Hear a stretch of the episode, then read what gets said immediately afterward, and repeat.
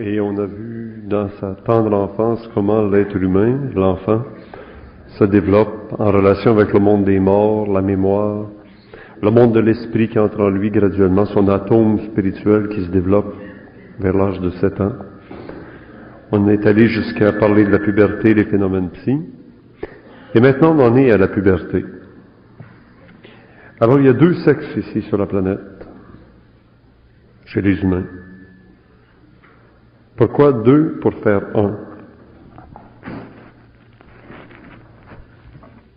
Bon. La, dualité des sexes provient du fait qu'il existe dans le cosmos des lois fondamentales, des lois qu'on appelle les lois de la polarité. Pour qu'il y ait échange d'énergie, il faut qu'il y ait un pôle positif et un pôle négatif.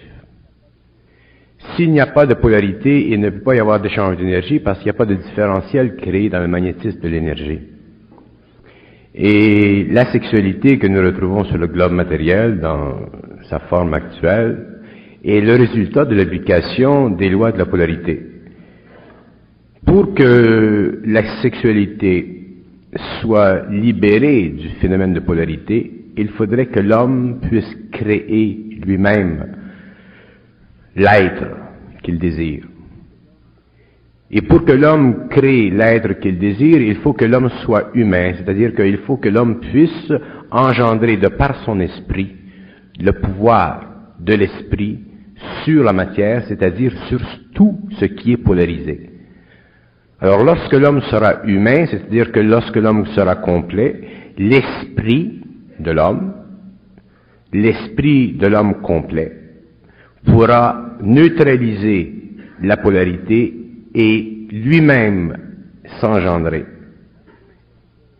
La raison pour laquelle la sexualité est polarisée sur la Terre, c'est parce que les hommes ne peuvent pas s'engendrer eux-mêmes. Ils sont obligés d'être engendrés par deux êtres. Et la raison pour laquelle ils doivent être engendrés par deux êtres, c'est parce qu'ils n'ont pas le pouvoir de l'esprit. Si les hommes avaient le pouvoir de l'esprit, ils pourraient s'engendrer eux-mêmes, ils neutraliseraient les lois de la polarité et automatiquement créeraient eux-mêmes les véhicules dont ils ont besoin pour apparaître sur un plan matériel. Mais à ce moment-là, nous n'aurions pas de, nous n'aurions pas de période de gestation, nous n'aurions pas euh, de manifestation à travers la femme. L'être serait, se matérialiserait. Est-ce que c'est ce qui est arrivé pour le Christ, Jésus de Nazareth? Je ne veux pas discuter de l'appointement d'incarnation du Nazaréen parce que d'abord, il y a trop de spéculation. Deuxièmement, parce qu'il y a un corps d'homme sur le globe qui opte pour une explication. Et je veux respecter l'opinion des églises et l'opinion des théologies. Si je parle d'une façon franche et ouverte sur le phénomène du Nazaréen, je dois renverser le rôle de l'intelligence, c'est-à-dire que je dois appliquer les lois de l'intelligence et, automatiquement nuire aux lois de la notion d'intelligence. Et la notion d'intelligence doit demeurer sur le globe jusqu'au jour où l'homme soit dans sa propre intelligence. Et lorsque l'homme sera dans sa propre intelligence, ces questions ne lui seront plus importantes parce qu'il ne sera plus lié émotivement à l'histoire. Alors, si je parle, si j'expliquais cette, cet aspect du Nazaréen, à ce moment-là, je le ferais dans une conversation plutôt privée que publique. Mais j'ai conscience qu'il y a énormément de gens dans le monde qui ont une affection émotive pour une certaine notion, et je crois que tout homme qui est suffisamment dans son intelligence doit respecter la notion des hommes qui optent pour une telle notion. Il ne s'agit, il ne s'agit, il ne s'agit pas, il ne s'agit pas dans, dans un travail tel que celui que je fais dans le public de bouleverser l'esprit de l'homme.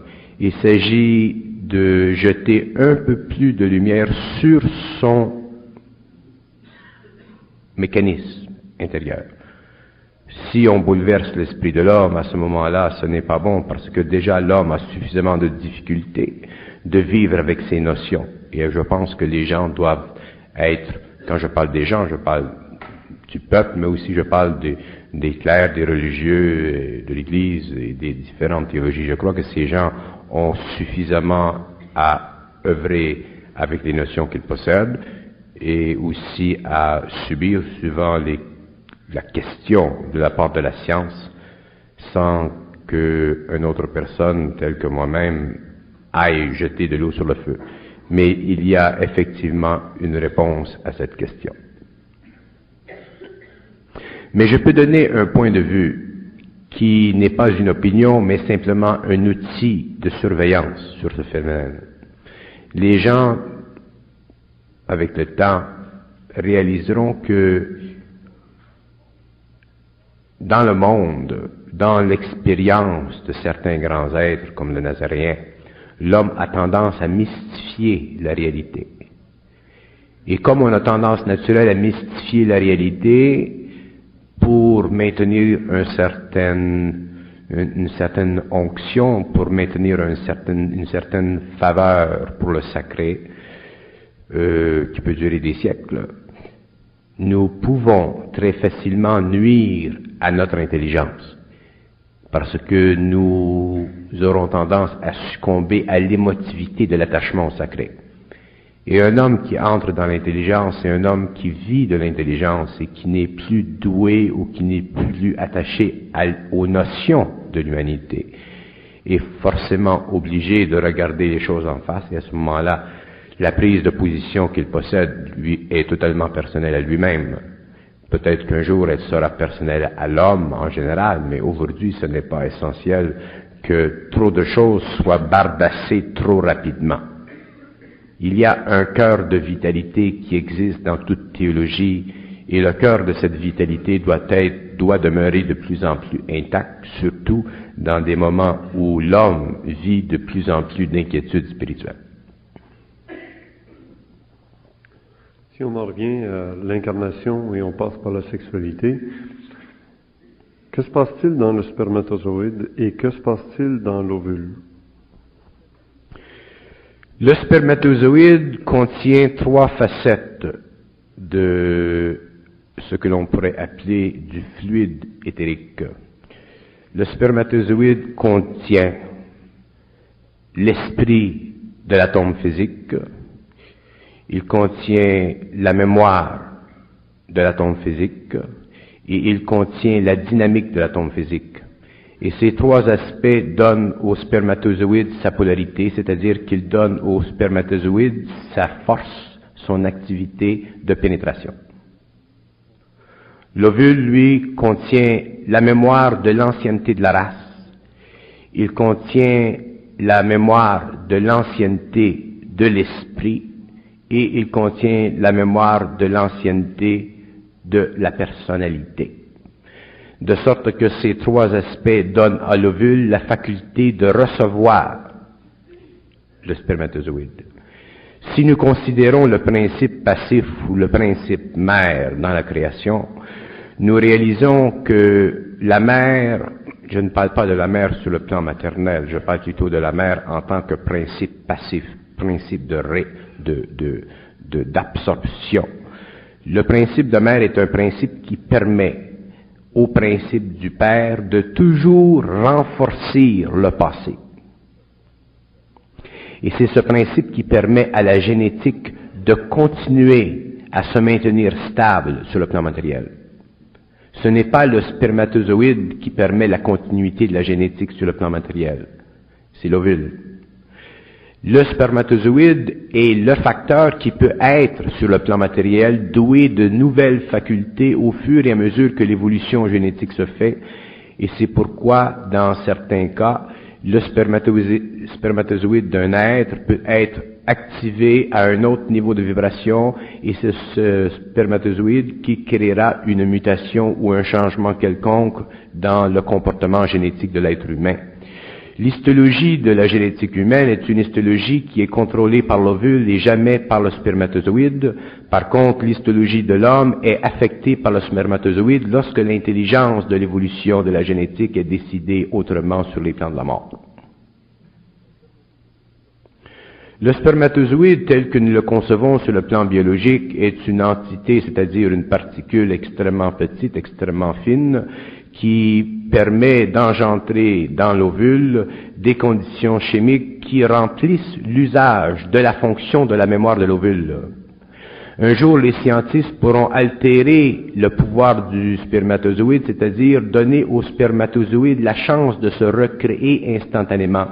Et lorsque les gens, les sciences ou les scientifiques pourront faire ceci, ils seront capables de créer des spermatozoïdes qui auront le pouvoir de cesser leur activité génétique et de commencer à se recréer eux-mêmes.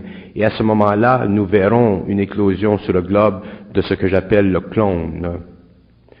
Le clone qui viendra dans la science future sera l'activité extrêmement élevé du spermatozoïde et l'ovule ne sera plus nécessaire parce qu'il sera créé pour l'activité du spermatozoïde des chambres vitales spéciales qui rempliront simplement la fonction chimique de cette activité et n'auront plus besoin de la fonction mémoire de l'ovule de sorte que les clones qui seront créés seront créés en fonction d'un changement vibratoire de la densité magnétique de cette intelligence, et les hommes pourront créer des clones à la valeur ou à la fonction ou à l'image qui sera prédestinée au service dont ils feront usage dans les plans supérieurs de l'évolution. Tandis que si le spermatozoïde ou son activité dynamique était liée à l'activité de l'ovule, c'est-à-dire à l'activité de la mémoire de l'ovule, au principe mère, à ce moment-là, il serait impossible de créer des clones parce que des clones sont des entités qui sont manifestées à cause d'une mutation dans le spermatozoïde et non à cause d'un contact ou d'un changement dans la chimie environnementale ou écologique des deux. Voulez-vous dire finalement que tout l'être passe par le spermatozoïde et que l'ovule n'est qu'un champ de culture L'activité, je ne peux pas dire l'activité créative, je peux dire l'activité dynamique du spermatozoïde est sous le contrôle des intelligences qui stabilisent l'évolution de la génétique terrestre. L'activité de l'ovule est simplement une activité passive qui est mémorphique et qui permet de constamment recréer des modèles humains qui conviennent à l'intelligence de la génétique terrestre qui est interprétée par ces intelligences sur les plans invisibles. Aussitôt que le spermatozoïde est changé, qu'il est muté, qu'il est entretenu d'une autre vibration, à ce moment-là, l'activité de l'ovule est changée parce que l'activité de l'ovule est obligée de répondre constamment à celle du spermatozoïde. L'ovule, sur le plan de l'éther, fonctionne un peu comme un miroir tandis que le spermatozoïde fonctionne un peu comme l'image. Le miroir est obligé de réfléchir l'image, et si vous changez l'image, automatiquement vous changez la réflexion dans le miroir.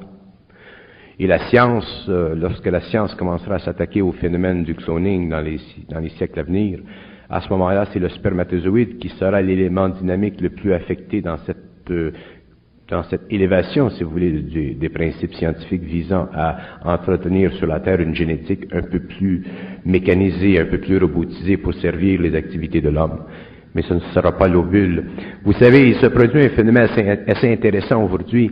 Nous, nous, nous réalisons d'une façon subliminale que dans les recherches scientifiques dans les laboratoires aux États-Unis ou en Angleterre ou en Russie, que l'ovule devient de moins en moins important que l'aspect passif de la génétique devient en moins en moins important et que l'on commence à créer des atmosphères spéciaux. Et effectivement, éventuellement, l'ovule ne sera plus important dans certaines activités scientifiques, mais à ce moment-là, l'homme aura des données qui ne viendront pas de l'astral, mais qui viendront de l'esprit. C'est pourquoi j'ai déjà dit il y a quelques mois ou quelques années, je ne me rappelle plus, que éventuellement les hommes pourront créer des clones sur la Terre, mais l'homme ne sera jamais permis de créer des clones tant que le pouvoir de l'astral ne sera pas conquis. Autrement dit, tant que l'homme n'aura pas le pouvoir sur son esprit. Sans ça, l'homme créerait des êtres qui, sont, qui seraient totalement euh, mécaniques, euh, zombiques, euh, et ces êtres dans les mains d'hommes moins évolué pourrait être dangereux pour l'évolution de la race. Pendant qu'on parlait de la bisexualité sur la Terre, je me rappelle que dans les histoires très anciennes, on parle de l'androgénie, l'androgéna, c'est-à-dire l'être qui possède les deux sexes. Est-ce qu'on va en arriver à ça finalement? On va retourner à cet état La notion d'androgénie, c'est une notion, c'est une notion idéaliste de la fonction synthétique de la polarité sexuelle. Euh, tout homme ou tout être humain qui fonctionne en tant qu'esprit, autrement dit, qui a la capacité de synthétiser instantanément les valeurs polarisantes de sa conscience mentale, émotionnelle ou vitale, a la capacité de créer par synthèse vibratoire un être qui est le produit de cette polarité. Alors euh, l'être androgène est un être qui est non pas composé de deux aspects ultimement réunis dans, une, dans un cadre, mais c'est un être qui a la capacité de projeter dans l'espace-temps, de par lui-même, de par son esprit, un être conforme à des lois qui sont polarisées et qui permettent la réunion du principe positif et du principe négatif, parce que l'esprit synthétise tout. Mais ce qui est en dehors de l'esprit, en deçà de l'esprit, est lié et est obligé de subir la dualité. Tandis que l'esprit, lui, ne subit jamais la dualité. Et s'il est actif dans l'être humain, à ce moment-là, l'être humain peut créer la forme dont il a besoin pour la reproduction de lui-même ou la reproduction de la race.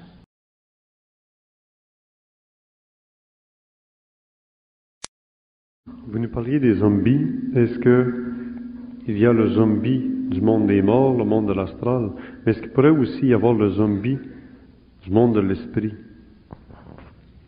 Non, non. Le monde de l'esprit, c'est le monde de l'intelligence. Le monde de l'esprit étant le monde de l'intelligence, c'est le monde de la créativité, c'est le monde de la liberté, c'est le monde du pouvoir de l'intelligence. Le monde de l'esprit, c'est le monde d'où prend origine tout. Le monde de l'esprit, c'est le monde de toutes les lois. Le monde de l'esprit, c'est le monde de la conscience cosmique, de la conscience universelle. Le monde de l'esprit, c'est le monde des gouvernements invisibles, c'est le monde de la hiérarchie cosmique, des êtres de lumière. Le monde de l'esprit, c'est tout ce qui est en dehors de ce que nous pourrions appeler, nous, sur le globe terrestre, le mal planétaire. Alors, le phénomène de zombie, euh, le phénomène de zombie, c'est un phénomène euh, qui, d'ailleurs, j'appelle le phénomène de zombie un phénomène cardiaque. C'est un phénomène cardiaque parce que si nous regardons le phénomène cardiaque, le phénomène du cœur, qu'est-ce que c'est le cœur? Le cœur, c'est un, c'est un organe qui peut être manipulé à partir du monde astral.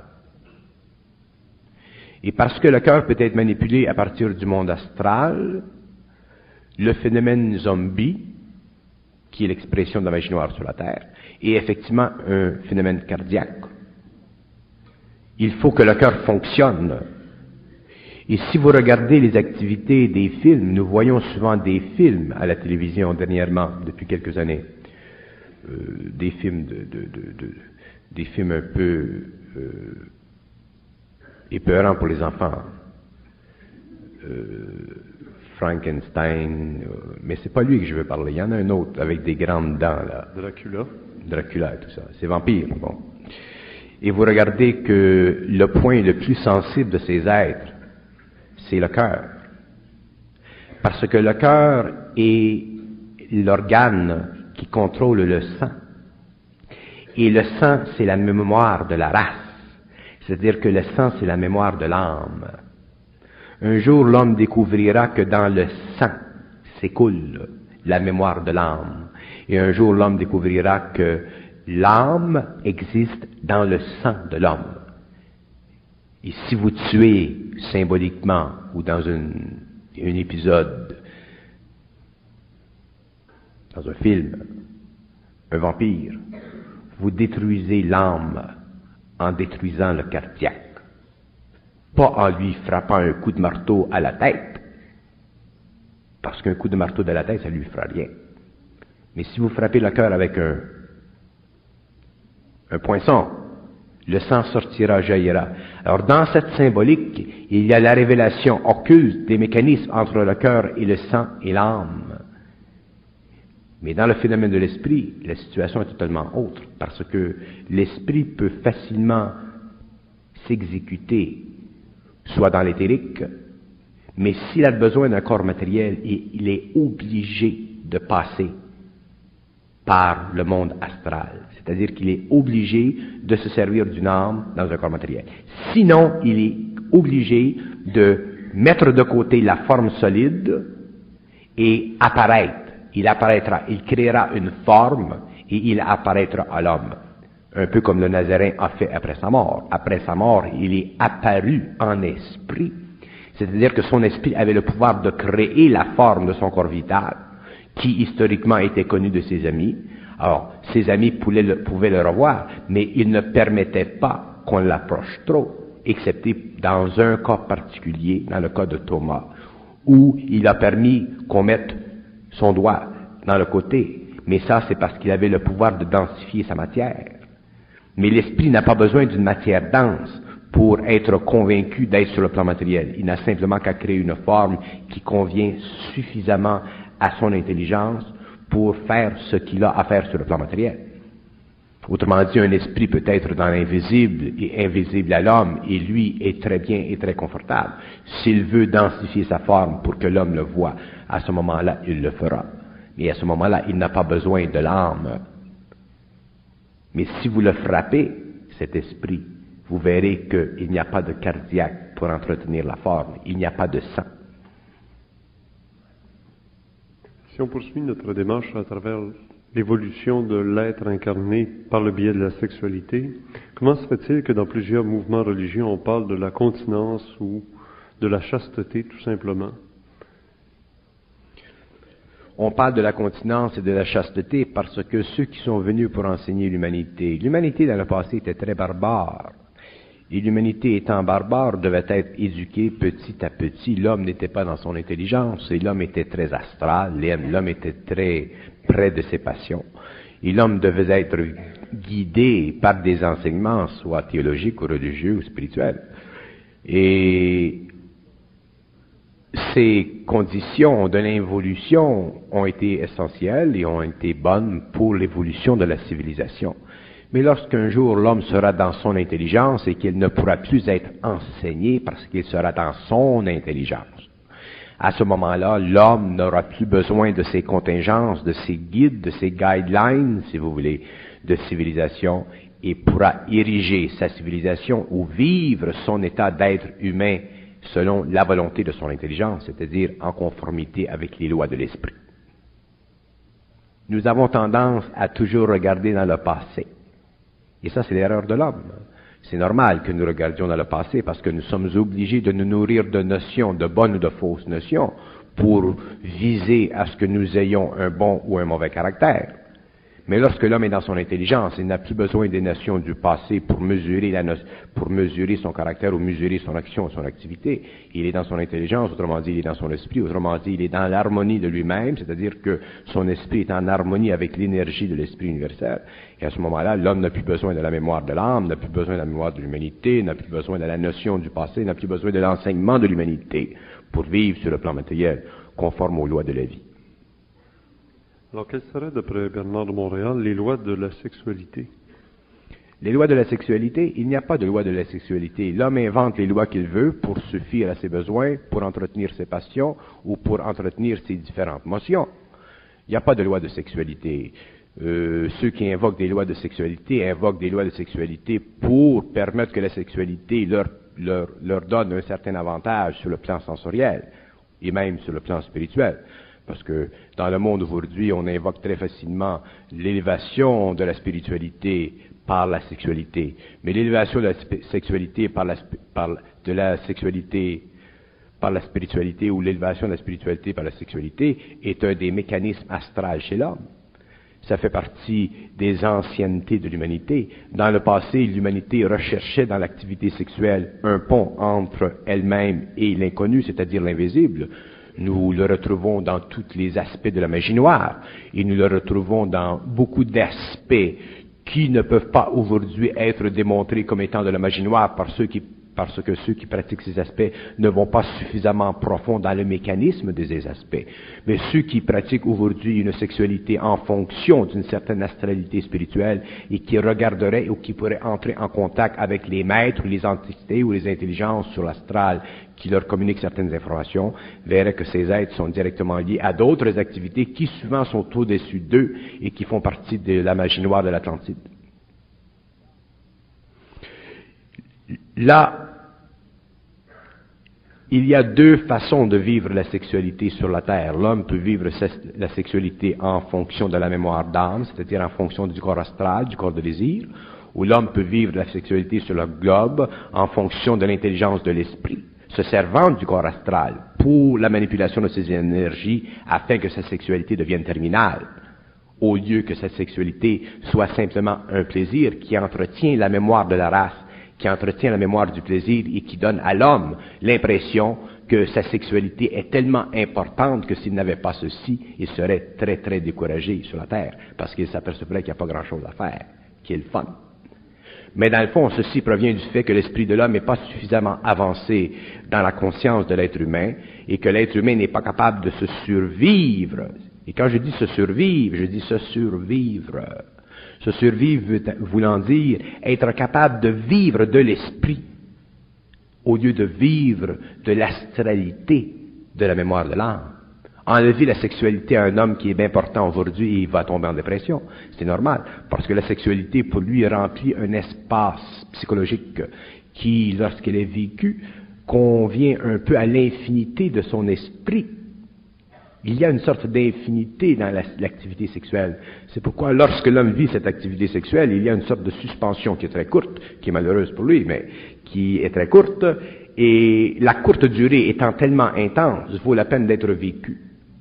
Et ceci est continu, continue, et continue, et continue. Et c'est l'intensité de la vibration de la mémoire de l'âme à travers le corps astral qui permet que la sexualité continue, et heureusement, parce que c'est ça qui a permis, ça fait partie des mécanismes qui ont permis que l'humanité, racialement, continue la procréation et continue l'enlignement génétique de sa race. Si vous enlevez ceci à l'humanité, à ce moment-là, tout le fondement de l'évolution de la continuité de la race tombe, et à ce moment-là, vous, vous entrez dans le cadre d'une nouvelle humanité où ce n'est plus l'évolution de la race physique qui compte, mais l'évolution de la race mentale, autrement dit de la race sur un autre plan vibratoire, qui se fout de la sexualité sexuelle parce qu'elle n'a plus la conscience astrale qu'elle avait auparavant. Et si elle a besoin de sexualité, ce n'est pas pour le plaisir de la chose, mais simplement pour remplir une forme qui servira à l'exécution de cette race sur un plan qui est totalement invisible, mais qui sera façonnée, qui sera créée à partir de la thyroïde. C'est à partir de la thyroïde que la race ou les races futures vivront leur sexualité. Mais vous ne pouvez pas demander à un, type qui travaille en construction aujourd'hui de se servir de sa thyroïde. Il va préférer se servir de son zizi. C'est normal. Et quand on voit l'évolution de l'être humain, on s'aperçoit qu'un bon jour, inévitablement, il doit mourir. Et même dans la mort, souvent, on parle qu'il y a un orgasme ou une érection pour l'homme. Alors, quelle est la relation à faire encore une fois avec tout ça et le passage à la mort? L'orgasme ou l'érection qui se manifeste chez l'homme qui va vers la mort, ce n'est pas un orgasme sexuel. C'est le résultat de la descente très très forte de l'énergie de son système nerveux dans les pointes de son corps. Et le zizi, c'est une pointe, comme les doigts sont une pointe. Les, les, orteils sont une pointe. L'énergie doit sortir. Et quand elle sort, elle sort par toutes les pointes. Et le zizi en est une. C'est simplement un phénomène d'architecture. Et non un phénomène de passion.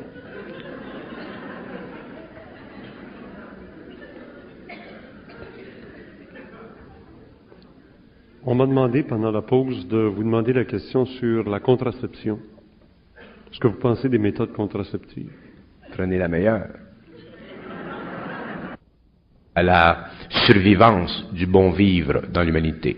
Il y a des peuples, pas nécessairement au Canada ou aux États-Unis ou en Europe, mais il y a des peuples sous-développés qui, s'ils étaient instruits de l'avortement par un corps aussi vaste, aussi imposant à leur vue, à leur notion que l'Église, euh, créerait tellement d'abus dans leur pays que nous retrouverions des enfants un peu partout dans les rues, dans les rivières, dans les poubelles.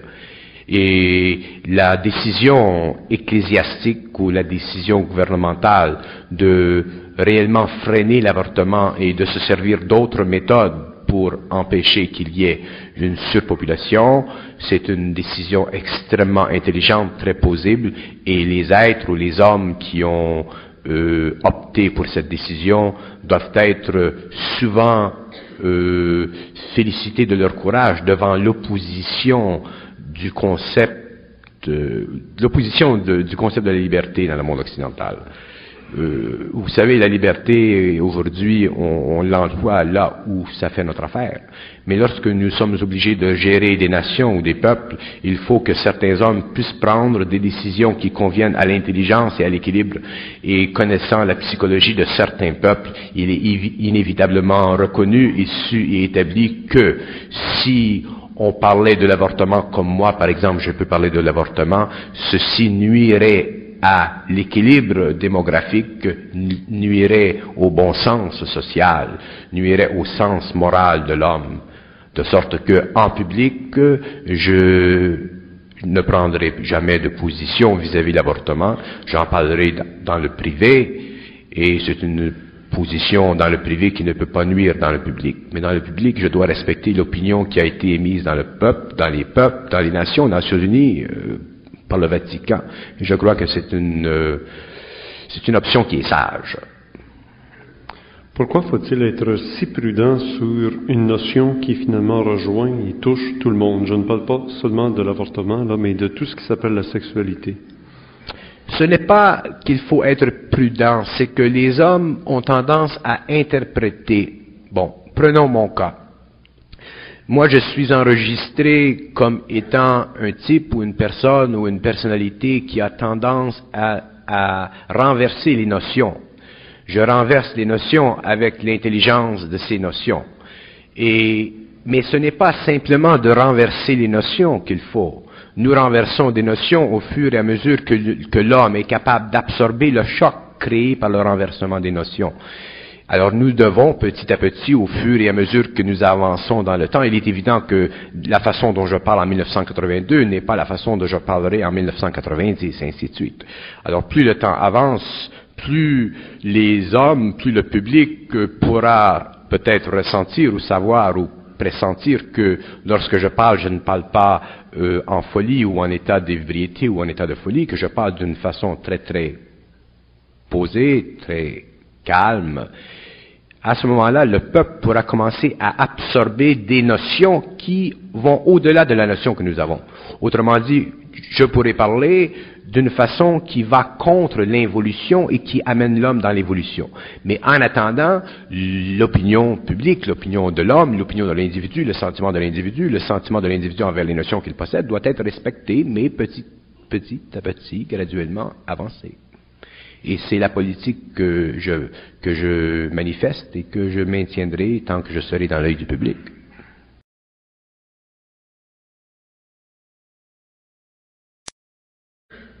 Quand on voit dans les notions orientales très anciennes aborder la sexualité comme un phénomène valorisant à l'extrême, qu'on pense au tantrisme, et parlez-nous de votre opinion vis-à-vis du tantrisme. Le tantrisme est une activité symbolique qui permet à l'homme de ressusciter constamment sa mémoire d'âme, c'est-à-dire de se rapprocher constamment des plans d'énergie d'âme. Le tantrisme est une méthodologie qui, repose sur une expérience très vieille. Et c'est une méthodologie expérientielle qui offre à l'homme une discipline qui lui donne éventuellement la capacité de renaître sur le plan de l'âme. Mais, quel que soit la direction du tantrisme, autrement dit, quel que soit son cheval de bataille, le tantrisme demeurera toujours l'exploitation sur la terre des forces symboliques de l'âme, autrement dit des forces astrales sur l'esprit de l'homme. Autrement dit, l'homme au cours de l'évolution, en contradistinction avec l'homme au cours de l'évolution, renversera toutes les notions qui viennent de l'Orient parce que toutes les notions qui viennent de l'Orient sont des notions qui ont été dictées pour l'involution et pour la progression de l'involution et pour le progrès de la conscience spirituelle de l'humanité. Mais dans l'évolution, ce n'est plus la conscience spirituelle de l'humanité qui sera la conscience vécue par l'humanité, ce sera l'intelligence de l'esprit de l'homme. Il y a une différence énorme entre la conscience spirituelle qui est en fait une conscience astrale et qui est en fait le produit de l'évolution de l'âme contre la pénétration dans l'homme de cette énergie que nous appelons l'intelligence de l'esprit, qui fait de l'homme un être humain, c'est-à-dire qui permet que l'homme, une fois pour toutes, se complète, c'est-à-dire qu'il n'ait plus besoin d'aucune notion vis-à-vis son passé ou entretenu par son passé, qu'il soit dans l'instantanéité de sa connaissance et qu'étant dans l'instantanéité de sa connaissance, il n'ait plus besoin de méthodologie pour élever la conscience spirituelle de son âme, puisqu'à ce moment-là, l'homme aura détruit la mémoire de celle-ci pour ne se servir que de l'énergie de celle-ci pour contrôler les effets de la nature. Alors, on me demande constamment mon opinion sur telle chose, telle chose, telle chose, telle chose. il y a des milliers et des milliers de méthodes et d'actualités, de, d'activités ésotériques venant de tous les pays, de toutes les têtes ésotériques dans le monde, et je reviens toujours à la même chose. Je dis que tout ceci fait partie de l'expérience de l'évolution de l'homme. Beaucoup de ces choses sont bonnes, beaucoup de ces choses sont retardataires selon l'origine de ces choses, selon les intelligences qui les programment dans l'humanité. La magie noire est mauvaise, il y a des aspects de magie blanche qui sont bonnes, mais l'homme un jour devra sortir de la magie noire et de la magie blanche, autrement dit sortir de la symbolique de l'intelligence, de la mémoire, pour rentrer dans l'intelligence pure, c'est-à-dire dans le courant d'énergie qui lie son, son, sa partie inférieure qu'on appelle l'homme à sa partie supérieure qui fera de lui un humain. L'homme n'est pas un humain, il est un homme. Et l'homme est une composante de ses forces, et l'humain est, la la, est le rejet de toutes ses forces pour la reconnexion avec la conscience universelle, l'énergie universelle, euh, l'intelligence universelle, la volonté universelle, l'amour universel. Vous nous parlez de magie blanche et de magie noire. Justement, il existe un rite qui associe les lois de l'incarnation ou de la pénétration dans les sacrifices. Quand on parle du sacrifice d'Adam, euh, de, de Abel et de Caïn, des sacrifices humains, des sacrifices d'animaux, quelle est la relation à faire avec ce besoin dans la plupart des rituels religieux de sacrifier la vie. Toute, la loi des sacrifices que, que nous connaissons au cours de l'histoire de l'homme, c'est une loi sanguinaire, c'est une loi qui permet que se, que se répande sur la terre, que, que, que, que, que se déverse sur le globe, sur le plan matériel, le sang. Le sang, c'est la mémoire de l'âme. Les sacrifices sont effectivement l'activité de la magie noire. Là où il y a eu dans le passé des demandes de sacrifices, les sacrifices ont été arrêtés au moment où l'homme était prêt à les exécuter. Abraham est un exemple avec Isaac. Lorsqu'il est venu pour tuer son fils, il a été arrêté parce que le service qu'il faisait à la communauté humaine en vertu de l'obéissance à une voix qui était pour lui cosmique, remplissait la fonction d'élever sa conscience vers une domination spirituelle pour l'enseignement d'une race future. Mais lorsqu'est venue l'actualisation de son sacrifice, à ce moment-là, le sang n'a pas été répandu, simplement la volonté de répondre à cette volonté supérieure qui était le signe de la puissance divine sur l'homme dans ce temps-là. Mais là où il y a expansion, lorsque le sang sort du volume matériel, ce n'est plus de la magie blanche, ça devient de la magie noire même si c'est voilé et caché sous toutes sortes de formes, si nous regardons dans les annales de l'astral, nous voyons que derrière ceci, il y a des grands prêtres, il y a de grandes personnalités qui ont soit vécu durant la période de l'Atlantide, qui ont vécu à Babylone, qui ont vécu euh, durant les grands règnes, les grands empires euh, euh, aztèques, olmèques, toltèques, ainsi de suite. Il est inconcevable à l'esprit de répandre le sang, parce que l'esprit ne peut pas nuire aux lois de l'intelligence. Et un jour, l'homme réalisera que l'organisation matérielle du corps est le produit de la conscience de l'esprit dans la conscience atomique de ses principes. Et si le corps humain est détruit volontairement en laissant sortir le sang, à ce moment-là, l'homme ou celui qui exécute un tel rituel va contre les lois de l'esprit, mais remplit la fonction de service en fonction des lois de l'astral.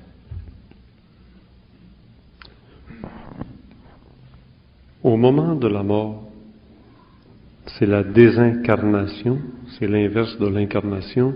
Quel est le processus de la désincarnation? Bon.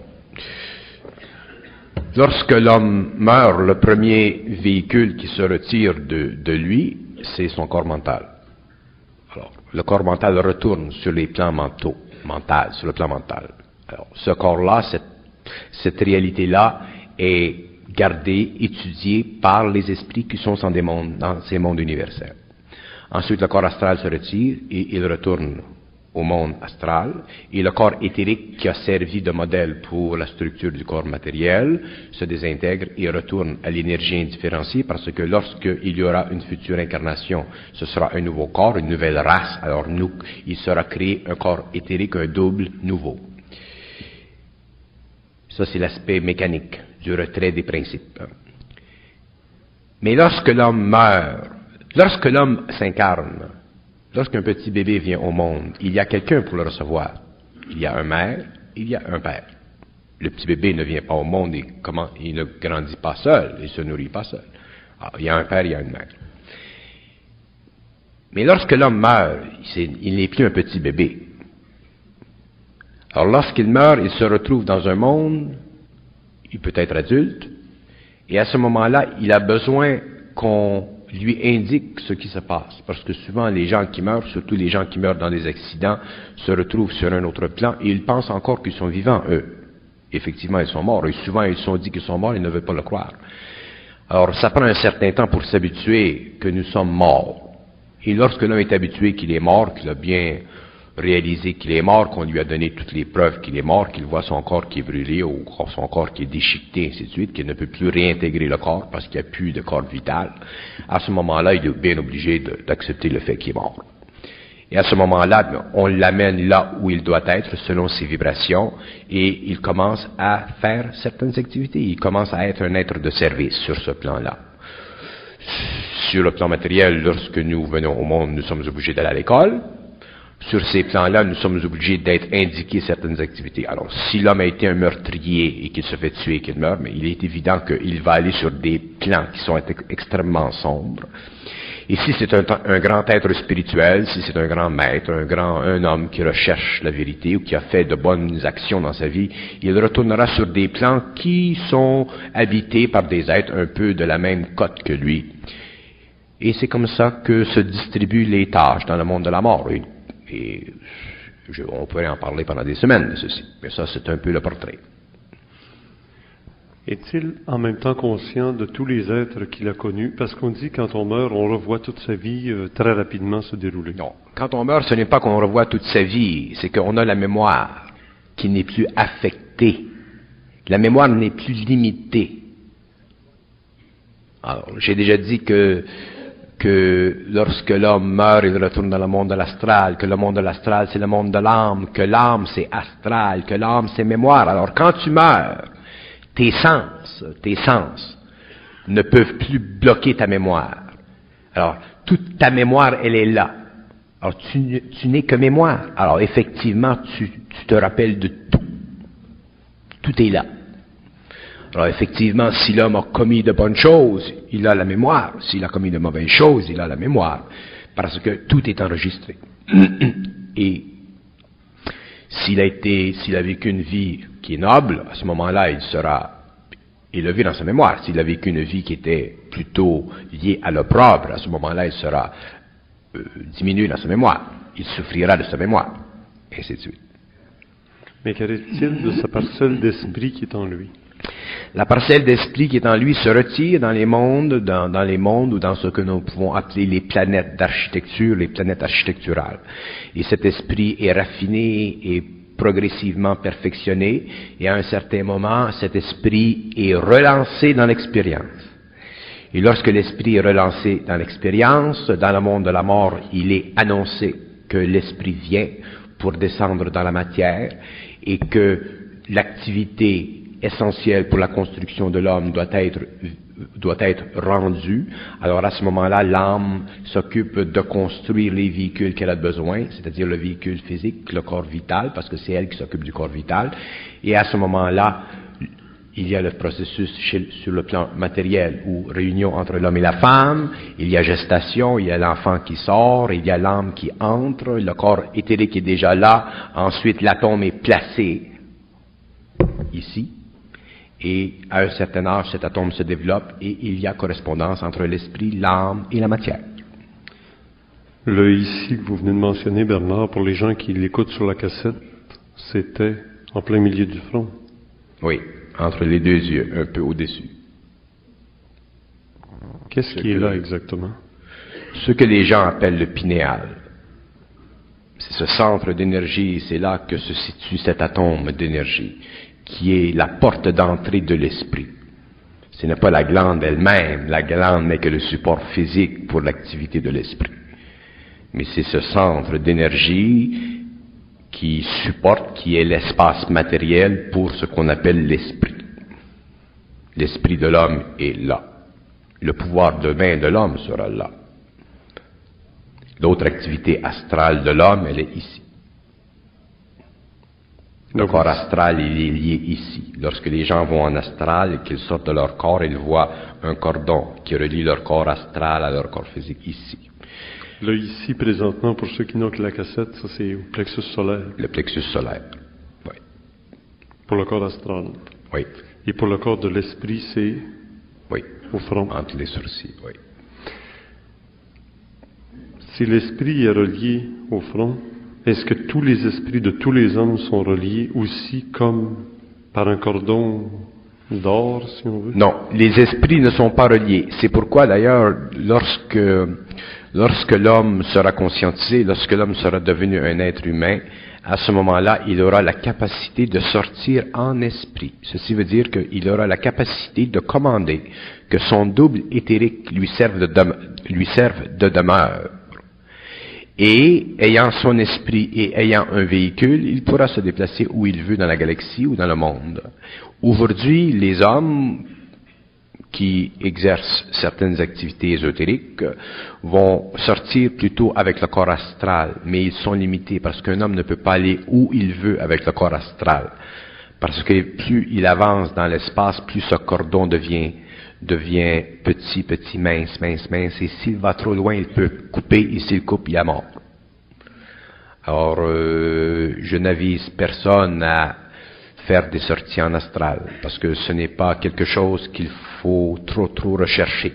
Si quelqu'un a la faculté naturelle d'aller en astral, souvent ça fait partie de la sensibilité de son esprit, qui est très grande, et qui a besoin de, de s'extérioriser, autrement dit de sortir un peu de sa matière.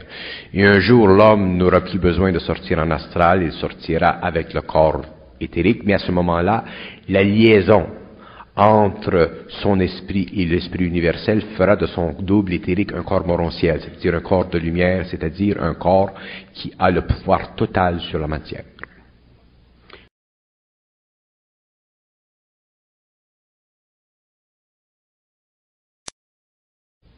Vous dites que lorsque le cordon d'argent est, rompu, il y a mort physique ou mort conscience? Un homme qui ne peut pas retourner en dans son corps physique parce que le cordon est coupé, il, doit mourir. Il peut devenir fou, il peut, il peut devenir végétatif, euh, il n'y a plus d'activité parce qu'il n'a plus de mémoire.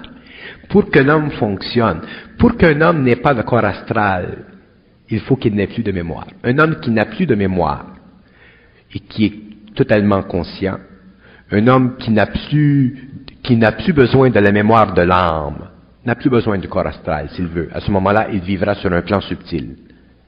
Mais s'il vient sur un plan matériel et qu'il veut participer à l'activité de la matière, la sentir solide, il a besoin d'un corps astral parce que c'est par le biais du corps astral qu'il sent le solide. Si le corps astral se sépare de lui, à ce moment-là, il ne peut plus fonctionner. Et il y a dans les annales de l'humanité beaucoup d'expériences occultes, magiques, où il y a eu mort parce que l'homme est allé trop loin dans ses expériences. C'est dangereux. C'est dangereux de trop chercher par l'ego. Si un homme est très bien guidé par des êtres très spirituels, des êtres de très bonne volonté dans les mondes de la mort, à ce moment-là, il peut facilement exercer la prérogative de sortir en astral. Mais au moins, il est surveillé, il est guidé par des êtres de haute évolution. Mais s'il est, guidé par des êtres de basse évolution, il peut se faire jouer des tours. Parce que ces êtres n'ont pas toujours, euh, ne manifestent pas toujours leur intention telle que l'homme en a l'impression. Et une fois retourné au monde des morts, il se prépare à se réincarner. Peut-il se réincarner sur une autre planète? Oui. Doit-il, à cause des raisons karmiques, se réincarner sur la même planète jusqu'à la fin des temps, comme on dit? Il y a toutes sortes de conditions, comme à la fin du cycle, par exemple, le cycle qui vient, les hommes, euh, les hommes, les êtres qui sont morts ne pourront plus se réincarner avec grande facilité sur la terre. Parce qu'il est, il est voulu, il est intentionné que l'évolution du 21e siècle, 22e, 23e siècle, jusqu'à la fin de la sixième race, soit une évolution de plus en plus grande, de plus en plus progressive, de plus en plus près de l'esprit de l'homme. Et les entités qui sont dans le monde de la mort et qui pourraient retarder cette évolution seront amenées à évoluer sur d'autres planètes afin de prendre de l'expérience et peut-être plus tard revenir s'ils le désirent sur le plan matériel. Mais c'est pourquoi d'ailleurs, dans ce temps-ci, il y a un exode extraordinaire vers la Terre. On veut revenir à la Terre parce qu'on sait dans le monde des morts, dans le monde de, dans le monde des morts, qu'il y a une petite période qui demeure et qu'après ça, les portes seront fermées et que ceux qui viendront, qui s'incarneront sur le plan matériel, seront des êtres un peu plus évolués que nous avons connus généralement au cours de l'histoire de l'homme. Il y aura beaucoup d'Atlantes qui reviendront, il y aura aussi beaucoup d'êtres qui viennent d'autres planètes, ainsi de suite. Mais ceux qui seront retardataires seront envoyés dans d'autres sections, d'autres régions de la galaxie pour prendre d'autres expériences. Nous avons déjà rencontré un physicien atomiste, Jean Charon, qui nous a parlé des éons pour nous faire comprendre que derrière la matière, c'est l'esprit et que l'esprit passe par le corridor de lumière pour arriver dans la matière.